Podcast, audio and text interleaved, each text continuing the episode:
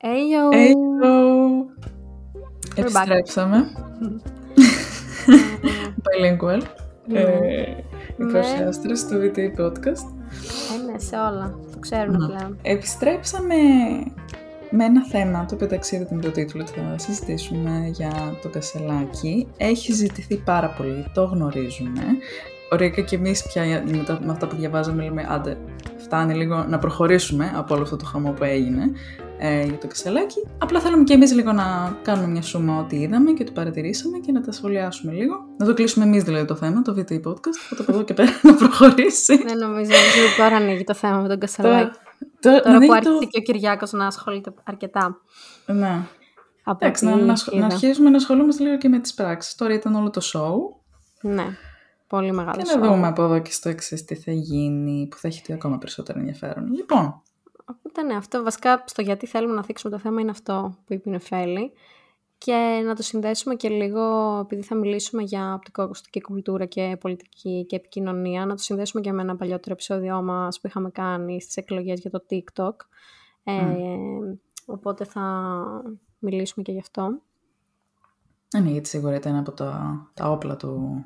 Κασσελάκη ναι, ναι, ναι. Στη, στην καμπάνια το, του. Το πώς αξιοποίησε τα social media προφανώς. Λοιπόν, τι έχουμε. Έχουμε έναν άνθρωπο. Αρχικά να πούμε ποιος είναι αυτό. Έχουμε αυτό. έναν άνθρωπο, ο οποίος κυριολεκτικά εμφανίστηκε από το πουθενά, έτσι. Ναι. Τώρα μην... Ρε εγώ, μέχρι πολύ τελευταία δεν ήξερα ποιος ήταν. Δηλαδή, ναι. Εννοώ ότι, ρε παιδί μου, μπορεί να έβλεπα, ας πούμε, που διαβάζουμε LIFO και δύο κάθε μέρα.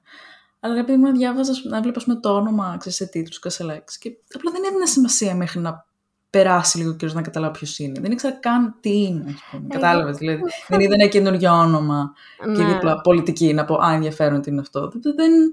Ναι. Δεν. Εγώ προσωπικά, πριν γίνει όλο το. Λίγο πριν τον πρώτο γύρο των εκλογών, των ισοκομματικών εκλογών του ΣΥΡΙΖΑ, ε, εγώ η αλήθεια είναι ότι τον είχα δει. Έπαιζε ένα ρίλ πάρα πολύ. Τότε που ένας βουλευτής της Ελληνικής Λύσης είχε βγάλει μια αφίσα που ε, ουσιαστικά κατέκρινε τα ομόφυλα ζευγάρια.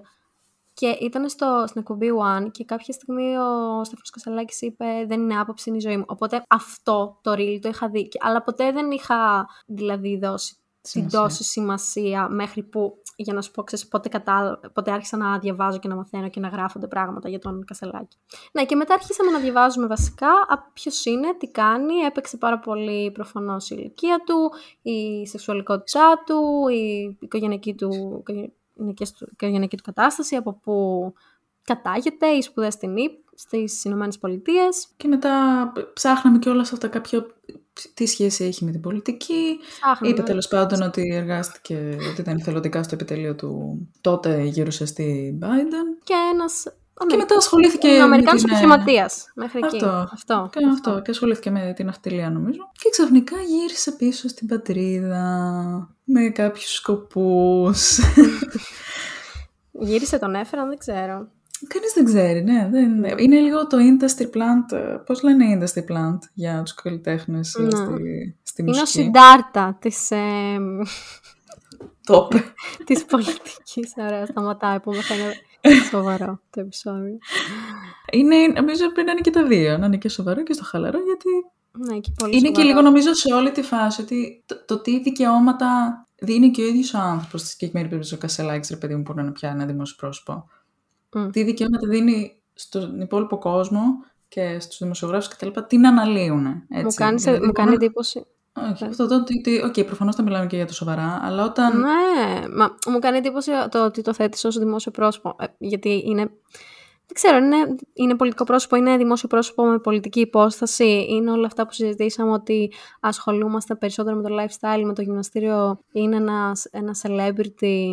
Παρά με την πολιτική του ατζέντα που υπάρχει στο τέλος λοιπόν. Της ημέρας και έχει, γιατί εγώ δεν βλέπω κάτι. Ε, και δεν είναι τώρα hate επεισόδιο, απλά προσπαθώ να προσπαθούμε, είμαστε μπερδεμένες ουσιαστικά, γι' αυτό το συζητάμε. Νομίζω είμαστε, είμαστε όσο μπερδεμένες είναι και η δικιά του πολιτική ατζέντα. Ακριβώς. Νομίζω αυτό είναι. Όσο θολές είναι και οι πολιτικές του θέσεις, ναι. Τόσο θολή είναι και η δικιά μας άποψη και, και πώς να τον αντιμετωπίσουμε κιόλας και πώς να τον βλέπουμε. Δηλαδή, ως, ναι. με ποια υπόσταση και με ποια Ναι. Αυτό είναι το τώρα. Ας πάμε λίγο στο πριν για να δούμε λίγο πώς έγινε, πώς εξελίχθηκαν τα πράγματα σε μια πολιτική αναταραχή στο ΣΥΡΙΖΑ, στο κόμμα της αντιπολίτευσης, σε μια και ίσως ανοριμότητα να πω με το πώς έγιναν κάποια συγκεκριμένα πράγματα. Ε, τι έγινε, ποια είναι αυτή η κρίση, η πολιτική κρίση και αν είναι ο Στέφανος Κασσελάκης ένα προϊόν αυτής της πολιτικής κρίσης και αν εκφράζει και τη συγκεκριμένη πολιτική κρίση. Οπότε ας δούμε λίγο πώς έγιναν τα πράγματα. Είπαμε, τον φύτεψαν, ε, άρχισε να έχει, άρχισε, έχει, είχε την ε, ε, η συμπαράσταση και στήριξη πολιτική του Πολάκη, ο οποίος από ό,τι κατάλαβα και διαβάσαμε ήταν και ο μέντορας του πολλά χρόνια. Ε, και οι πολιτικές εξελίξεις ε, ε, ε, διαδέχθηκε η μία την άλλη. Ε, άρχισα να σκέφτομαι σε ποιο κοινό απευθύνεται ένα τέτοιο πρόσωπο που με χαρακτηριστικά, όχι τόσο του ΣΥΡΙΖΑ, με, θα έλεγα ότι έχει χαρακτηριστικά ενός νεοδημοκράτη. Και δεν είναι, είναι και το πώς εκφράζει τις όποιες απόψεις έχει. Και όχι μόνο το, το background του, ε, το γενικότερο approach. Θέλω λίγο να το συνδέσω με το γεγονός ότι ήταν ένας άνθρωπος ο οποίος παρουσιάστηκε θεωρητικά μόνος του, ρε παιδί μου, έβαλε το πόδι του στην πόρτα που λέμε και είπε «Γεια σας, ήρθα». Είναι ένας άνθρωπος φρέσκος, ένα πρόσωπο φρέσκο και δεν ξέρω αν αυτό, αν, ανεξάρτητα τόσο από το, το background και τις πεπιθήσεις του, ας πούμε, π.χ. στα πολιτικά, στα οικονομικά, συγγνώμη, που μπορεί να μην είναι αυτό που είχαμε συνηθίσει από ένα ΣΥΡΙΖΑ. Ε, δεν ξέρω αν αυτή ο φρέσκος αέρας ε, της αλλαγής και το κάτι νέο κάπως ε, φάνηκε πιο ελκυστικό σε κάποια μέλη του κόμματος. Δεν ξέρω, εγώ την απάντηση, δεν ξέρω αν θα είναι καν απάντηση αυτό που θα πω. Θα έλεγα το αν είναι όντως εκφραστής και ποιο είναι το πρόσημό του, δηλαδή έχει ένα πρόσημο της αριστεράς, γιατί δεν το βλέπουμε. Ε, η... Του τα γράφουνε, εννοείται. Έτσι, δηλαδή βλέπεις... Καλά, ναι, ακούγαμε, ακούγαμε για την, το podcast της Βασιλικής Σιούτη από, τη, από το Life of Politics.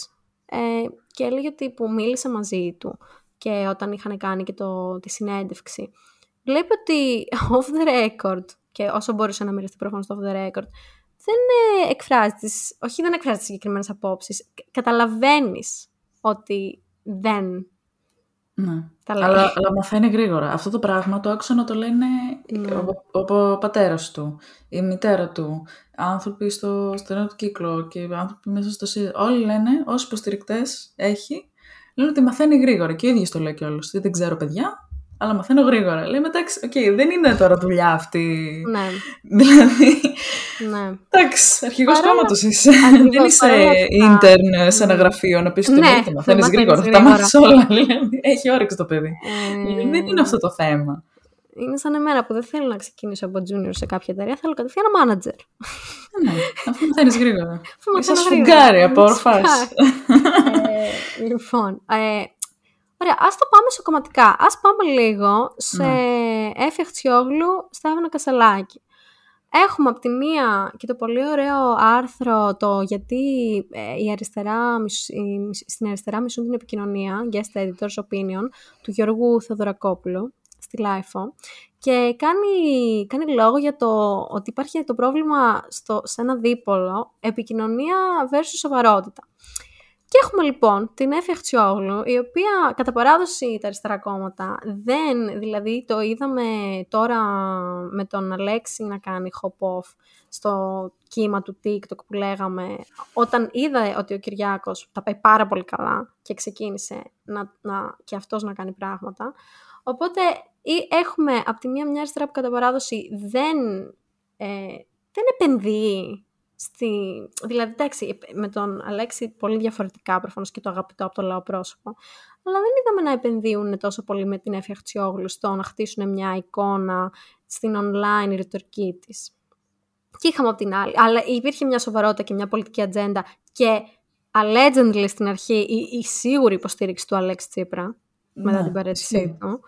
Ε, και μετά είχαμε από την άλλη μια. Δεν θα την έλεγα. Δεν, θα έλεγα ότι δεν, έχει, δεν είχε πολιτική σοβαρότητα και με μηδενική πολιτική ατζέντα, αλλά με ένα τρομερό επικοινωνικό παιχνίδι και χρήση των social media. Ναι. Ε, νομίζω ότι μπορεί, μπορείς να είσαι σοβαρός και να έχεις και πολύ δυνατή επικοινωνία. Δηλαδή, εννοείται. Εγώ θα το έλεγα ότι δεν είναι τόσο επικοινωνία βέρος σοβαρότητα, θα έλεγα ότι είναι η εξωστρέφεια mm. του Κασσελάκη mm. ε, μέσω από τα βίντεο του mm.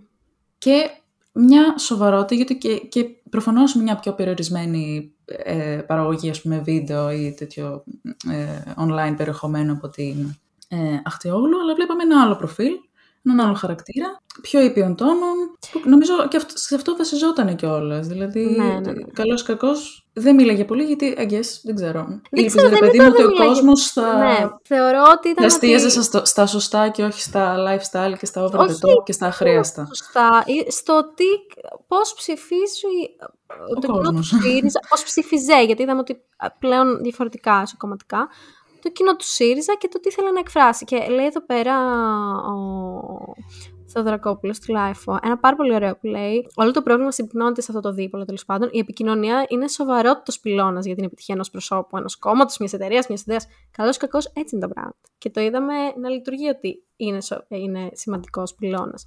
Και βλέπουμε μία Έφη Αχτσιόγλου μετά τον πρώτο γύρο και την ήττα της να κάνει χοπό στο κύμα και να προσπαθεί με περίεργους, ας πούμε, τρόπους. Πολύ έχω... πρόχειρα και χωρίς πολύ να πρόχειρα, πολύ... ναι, χωρί... και φάνηκε ότι δεν υπήρχε οργάνωση στο επικοινωνιακό κομμάτι, να προσπαθήσει μέσα σε μια εβδομάδα να... με όποιο τρόπο να αλλάξει τα πράγματα.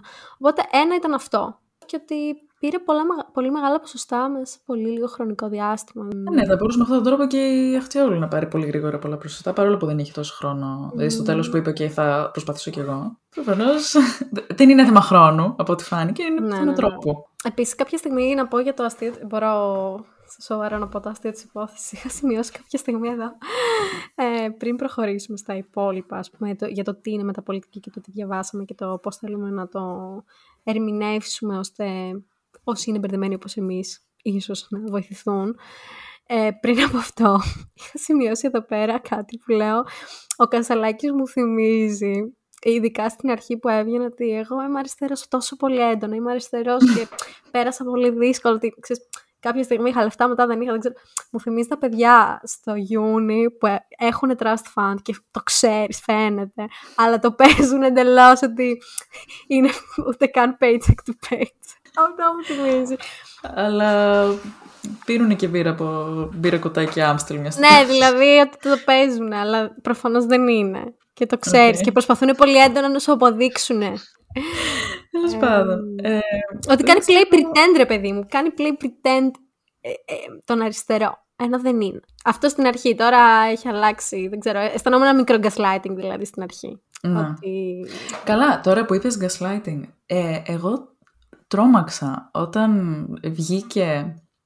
Κέρδισε τέλος πάντων με το δεύτερο γύρο και τα λοιπά και βγήκε μετά στην δήλωσή του και είπε: δεν θα σας προδώσω ποτέ, δεν θα σας προδώσω mm. ποτέ, δεν θα σας προδώσω ποτέ. Και απλά μου κάπως, τι, τι, τι, τι βλέπουμε τώρα, δηλαδή, δεν θα σας το πουθενά. Mm. Δηλαδή, πώς. Α, ακριβώς αυτό. Εντάξει, και εμείς το βλέπουμε και λίγο okay, πιο μακριά. Δηλαδή, mm. λίγο σαν τρίτη, αλλά. Λέω, ρε φίλε, οκ. Okay, προφανώς έχει ένα κοινό που τον αγαπάει πάρα πολύ. Αλλά δεν ξέρω αν είναι και λίγο ντελούλου μόνος του, ρε παιδί μου. Και το παίζει φουλ ότι είμαι, ξέρεις, ο επόμενος και το είδωλο. Και βγήκα, ξέρεις, βγήκα στην πλατεία και δεν θα σας προδώσω ποτέ. Όλοι, ρε παιδί μου, πολιτικοί λένε κάτι τέτοιο, προφανώς. Αλλά δεν ξέρω, δηλαδή, λέω, πού είμαι τώρα και χαρούμενο το χίλια εννιακόσια ογδόντα πέντε, ξέρω. Ναι, ακριβώς εκεί θα ήθελα να καταλήξω. Δεν βλέπεις έναν λαϊκισμό, δεν βλέπεις έναν Πασόκ Ανδρέα Παπανδρέου, δεν βλέπεις ναι. έναν artificial αριστερό που πάει προς το κέντρο, στην κέντρο, στο κέντρο, πετυχαίνει πλέον mm. να είναι εκφραστής εν, ενός κόμματος που μέχρι πριν λίγους μήνες ε, δεν στηρίζε καν, πριν λίγα χρόνια δεν στηρίζε καν ε, και ε, εν τέλει το εκφράζει πλέον και mm. προκαλεί και, και την αναταραχή την εσωκομματική και με τα σενάρια πλέον διάσπασης. Οπότε δηλαδή το να το κάνεις mm. αυτό είναι τρομερό και η στάντη. Ναι. Ε, Μα ήταν και τρομερό και η στάντη. Όπως είπαμε πριν για τη Σιούτη τη... που τον είχε πάρει αυτή τη συνέντευξη πολύ πριν, μήνες πριν, πριν, πριν αρχίσει όλο αυτό. Που τον είχε ρωτήσει η Σιούτη τη... πες μου ένα πράγμα, ρε παιδί μου, ένα πράγμα που δεν συμφωνείς με τον ε, Μητσοτάκη. Και... ουσιαστικά δεν απάντησε. Δηλαδή, είπε μια mm. απάντηση πολύ πρόχειρη για ένα mm. θέμα. Εγώ δεν κατάλαβα τι είπε. Δηλαδή mm. δεν το επικοινωνούσε σωστά. Ήταν, έλεγε τις ε, single mothers ότι κάπως, ρε παιδί μου, η Νέα Δημοκρατία δεν τους δίνει αρκετές ευκαιρίες και τεχνοθεσία. Κάτι, ρε παιδί μου, που οκ, okay, εννοείται ότι είναι σημαντικό, αλλά ρε φίλε, δεν ξέρω. Δηλαδή είναι αυτός με το πρώτο πράγμα που σου έρχεται στο μυαλό. Mm. Όταν είσαι ακριβώς το μαύρο, π.χ. ας πούμε, άμα, άμα με τσοδάκι πηγαίνει το άσπρο και είσαι το μαύρο. Δηλαδή δεν, δεν ξέρω. Λοιπόν, νομίζω είναι απλά ε... για τα κοινωνικά και για αυτό. Ναι, δηλαδή, και πάνω τώρα... σε αυτό. Πάνω ακριβώς αυτό, που είναι αυτή η συνέντευξη, λες, είναι μήνες πριν γίνει όλο, ναι. όλο το έργο. Πριν το κόψουν έτσι συνέντευξης. Ναι, τώρα. Ε, τώρα όμως, είναι αυτό που εκφράζει και εξέφραζε εξ αρχής, χωρίς την πολιτική ατζέντα, έντονα ότι είναι ενάντια στην κακή ελίτ, αυτό έβαλε, ναι. στην οποία έχει μεγαλώσει, σε αυτή την υποτιθέμενη κακή ελίτ που έρχεται ενάντια και λέει ότι αν δεν, δεν μεγάλωνα και δεν τα πέρναγα, δεν θα ήξερα πώς... Το χτυπάει μέσα από το σύστημα, τέλος πάντων, ο Στέφανος, οπότε έχω και καταλάβει. Σαν ραπ τραγούδι ήταν αυτό. Ναι, ναι, ναι. Και έτσι, έτσι ξεκίνησε. Πλέον, εντάξει, προσθέθηκε. Συγγνώμη, να βρω λίγο το άρθρο. Ναι, ναι, ναι. Συγγνώμη. Είναι το άρθρο του ε, Νικόλα Σεβαστάκη, ένα από τα πολλά ε, που έχει γράψει τα πολύ ωραία στη LIFO. Ότι επιδερμικά, ο Στέφανος Κασσελάκης χρησιμοποιεί επιδερμικά συναισθήματα και συνθήματα που έχει αποθεώσει ο ίδιος ο ΣΥΡΙΖΑ όταν ήταν στην ριζοσπαστική του φάση. Εχθρός είναι η κακή ελίτ, η παλιά πολιτική τάξη, οι διεφθαρμένοι θεσμοί κτλ. κτλ. Και απλά έχει προσθέσει τώρα την αναποτελεσματικότητα, τη διαχειριστική ικανότητα. Ήταν και οι μέρες που γινόταν πλημμύρες, οι φωτιές και όλα μαζί. Ε, τώρα, αν πάρεις να συγκρίνεις αυτό που είπες στη Βασιλική Σιούτη πριν κάτι μήνες, ε, που δεν είχε να πει τίποτα με, μια, με αυτό που λέει τώρα. Που δεν είναι και τίποτα, έτσι, μια αρχή είναι. Το μόνο σου κήρυμα, οι κακές ελίτ, προχωράμε. Ε, έχει πολύ μεγάλη... Μαθαίνει γρήγορα όμως. Μαθαίνει γρήγορα, αυτό θα έλεγα. Και, και επίσης να, να μην ξεχνάμε ότι παραμένει ε, πρόεδρος μιας αντιπολίτευσης. Mm-hmm. Δηλαδή είναι πάντα στην αντιπολίτευση, υπάρχει, υπάρχει αυτή η ιδέα ότι okay, μια χαρακάθεσαι στο θρόνο σου και κρίνεις αυτό που είναι όντως... στην εξουσία, στην δημοκρατία στη συγκεκριμένη περίπτωση. Θέλω να πω, ρε παιδί μου, ότι οκ, okay, δηλαδή και να, και να τα μάθει, τουλάχιστον αγγές, ρε παιδί μου, το καλό της υπόθεσης, για να μην λέμε και όλα τα κακά, είναι ότι οκ, okay, δεν μας κυβερνάει κιόλας, δηλαδή μπορεί στο μεσοδιάστημα που βγήκε, τώρα, που βγήκε να κάτσει όντως να μάθει κάποια πράγματα που είναι στην πιο ασφαλή θέση της αντιπολίτευσης. In his, on his behalf, ρε παιδί μου. Βέβαια, αυτό μετά δίνει ευκαιρία στα άλλα κόμματα, Νέα Δημοκρατία και ΠΑΣΟΚ, να προχωρήσουν χωρίς να έχουν κάποια ουσιαστική αντιπολίτευση. Ναι, και όχι μόνο αυτό, και γενικότερα σε μικρότερα κόμματα, τα οποία δεν ξέρουμε από εδώ και πέρα τι θα συμβεί, πώς θα γίνουν η διάσπαση, πώς οι ψηφοφόροι θα πάνε από εδώ αλλού. Έχουμε δει να ξανασυμβαίνουν αυτά. Δεν θέλω να γίνω επικινδυνολόγος mm. να το κάνω όλο αυτό, αλλά ε, άμα ας φτάσουμε επιτέλους στο θέμα της μεταπολιτικής για να συζητήσουμε τι είναι και αν το ζούμε. Εγώ άκουσα μία συνέντευξη, βασικά στο podcast του ε, Σταύρου Δισκορίδη, στο Explainer, Ε, του Νίκου Ερρινάκη, που ήταν και καθηγητής παλιάς των καλών τεχνών και τώρα είναι επίκουρος καθηγητής ε, στο Πανεπιστήμιο της Κρήτης, και τον ε, Γιώργο Σαμαρά, που είναι καθηγητής δημόσιας πολιτικής στο King's College στο Λονδίνο. Οπότε ας ξεκινήσω από το δεύτερο. Στον επίλογο στην ΕΡΤ, ο Γιώργος Σαμαράς είπε ότι, για τη μεταπολιτική φάση, ότι είναι ζητήματα έμεσης πολιτικής φύσης και δεν έχουν σχέση με την πολιτική αυτή καθ' αυτή, αλλά έχουν σχέση με το πρόσωπο με το οποίο ασχολούμαστε και την δική του πολιτική υπόσταση. Και δει αυτή τη στιγμή, γι' αυτό που μιλάμε για τον Στέφανο Κασσελάκη, δηλαδή τι έχουμε δει. Ε, να ασχολούμαστε με το lifestyle, με το γυμναστήριό του, πάρα πολύ με τη σχέση του, με το σκυλί, με τα πα, ό,τι έχει σχέση με, όχι με actual πολιτική, αλλά την με, προσωπικότητά με την προσωπικότητά του, επειδή έχει τη συγκεκριμένη πολιτική και υπόσταση. Ε, ακριβώς. Το άλλο point είναι του ε, Νίκου Ερρινάκη που είπα πριν, θα τα βάλουμε link από κάτω, ε, ότι η μεταπολιτική βασίζεται στο θέαμα και όχι στο ουσιώδες. Είναι, γιατί νομίζω κιόλας να προσθέσω σε αυτό ότι για όλους μας είναι πολύ πιο εύκολο να ταξινομούμε και να κατηγοροποιούμε κάποιους ανθρώπους με βάση τα lifestyle και αυτό, ναι, παρά με πιο... Επίσης, περίπλοκες ε, απόψεις, που στην περίπτωση του Κασσελάκη το ίδιος ξέρει τι έχει. Δεν υπάρχουν, ναι, αν υπάρχουν. Επίσης, το χαρακτήρισε κάπως ο Νίκος Ερρινάκης, είπε ότι είναι μιας ε, χαμηλής ποιότητας πολιτική. το συγκεκριμένο πράγμα. Αλλά αυτό που έβγαλα το βερολαπτό από όλο το podcast και τη συνέντευξη, ότι, το επεισόδιο, ότι είναι στο φάσμα, δηλαδή είναι στο φάσμα της πολιτικής όλο αυτό. Απλά είναι μιας χαμηλής ποιότητας πολιτική. Δεν είναι ότι... Δηλαδή μετά διάβαζα και στην, στο άρθρο στη Life ότι το λέει κυριολεκτικά έτσι, Sony και Ντε, ποιος το λέει, Sony και Ντε να το βαφτίσουμε μεταπολιτική. Δηλαδή υπάρχει κόσμος που... Ναι. Δεν ξέρω, είναι, δεν είναι, είναι κάτι νέο, σίγουρα είναι κάτι νέο. Είναι extension, είναι στο φάσμα, εντάσσεται. Δεν ξέρω. Ζούμε δεν σε ξέρω. μια νομίζω, ναι. περίοδο άξονα. Ναι, ούτε εγώ ξέρω. Νομίζω πια και όλα αυτή το, το, το terms meta. Ε, τα χρησιμοποιούμε λίγο πιο χαλαρά. Ο, ακριβώς, λοιπόν, θα σας στείλω... Όχι μόνο στην πολιτική, αλλά mm. και στο κινηματογράφο και οπουδήποτε. Ε... Δηλαδή, μπορούμε να δούμε κάτι το οποίο μπορεί να είναι λίγο πιο διαφορετικό ή να έχει μια άποψη λίγο... Που να πούμε, α, είναι μεταμοντέρνο, α, είναι μετα. Ωραία. Ε, και ακριβώς αυτό κάνει λόγο, δηλαδή περι, περισσότερο, στο μεγαλύτερο μέρος του podcast, ε, ο Νίκος Ερρινάκης. Γιατί λέει ότι μπερδεύουμε το μετα με το post. Δεν είναι metapolitics. Metapolitics είναι κάτι άλλο. Έχει να κάνει με το meta που λέμε.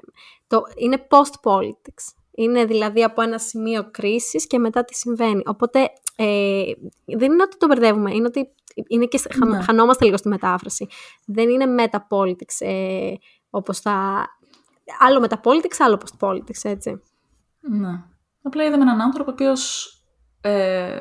εκφύσεως αντιτίθεται σε αυτό που ήμασταν εμείς συνηθισμένοι από το ΣΥΡΙΖΑ και αυτό που ο ίδιος ο ΣΥΡΙΖΑ έφτιαξε να είναι. Και τώρα, αφού λοιπόν με την παρέτηση του Τσίπρα που δημιουργήθηκε το πρώτο χάος, μετά το δεύτερο χάος με τον αγώνα μεταξύ της Αχτσιόγλου και του Κασσελάκη, τώρα το τρίτο χάος που βγήκε επιτέλους ο Κασσελάκης, έχουμε φτάσει σε μια φάση που δεν ξέρουμε τι είναι ο ΣΥΡΙΖΑ. Νομίζω και ούτε ο ίδιος δεν ξέρει, γιατί είναι αυτό που είπαμε πριν, ότι υπάρχει μια διάσπαση εσωκομματική και αναμένουμε να δούμε. Είναι απλά κάτι που δεν έχουμε συνηθίσει. Δεν ξέρω δηλαδή αυτό αν είναι meta mm. ή αν δεν είναι post. Ε, όχι meta, meta δεν είναι. Δεν ναι. είναι αυτό το social reflexive. Εγώ είμαι στο ότι είναι post politics, ότι είναι meta πολιτική. Ε, δηλαδή και το άλλο το άρθρο ακολουθεί σε τέτοιο, σε quotes, μεταπολιτική διαφήμιση. Λέει κάποια στιγμή η βελούδινη και μετωρική επικράτηση του Στέφανου Κασσελάκη δείχνει πόσο βαθιά είναι η επιθυμία ψυχικής και συναισθηματικής εμπλοκής από τους κομματικούς μηχανισμούς και από τις παραδοσιακές διαδικασίες πολιτικής ανέλυξης. Οκ, okay, ενδιαφέρουσα άποψη και take. Γιατί ξαναγυρνάμε στο, στο αρχικό που ξεκινήσαμε, ότι είναι ένας νέος εκφραστής... Και στο πρόσωπό του βρέ, βρέθηκε όλο αυτό το, η, η νέα έκφραση και το πώς θέλουμε πλέον, θέλουν και το πώς θα ήθελαν οι ψηφόροι του ΣΥΡΙΖΑ να είναι ο ΣΥΡΙΖΑ. Τέλος πάντων, σίγουρα υπάρχει ένας ε, χώρος ο οποίος είναι σε αναταραχή, θα έλεγα ηττημένος. Ευάλωτος. Ευάλωτος και θέλησε ο κόσμος να έχει μια προοπτική και τη βρήκανε σε έναν εκφραστή ο οποίος θεωρώ είναι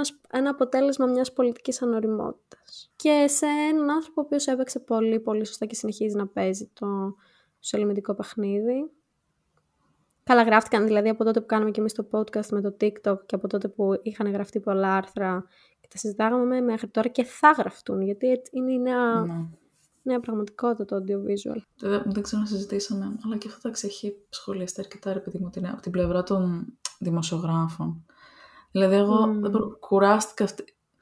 Δηλαδή, απορώ αυτό το πράγμα, αυτή η μάχη με δημοσιογραφία. Να βλέπεις τον άλλον στο γυμναστήριο, στο καφέ, να, mm. να παίρνεις συνέντευξη από τον Τάιλερ μόνο. Δηλαδή, το... μόνο από το σκύλο δεν έχουν πάρει συνέντευξη. Αυτό mm. περιμένω, το δω.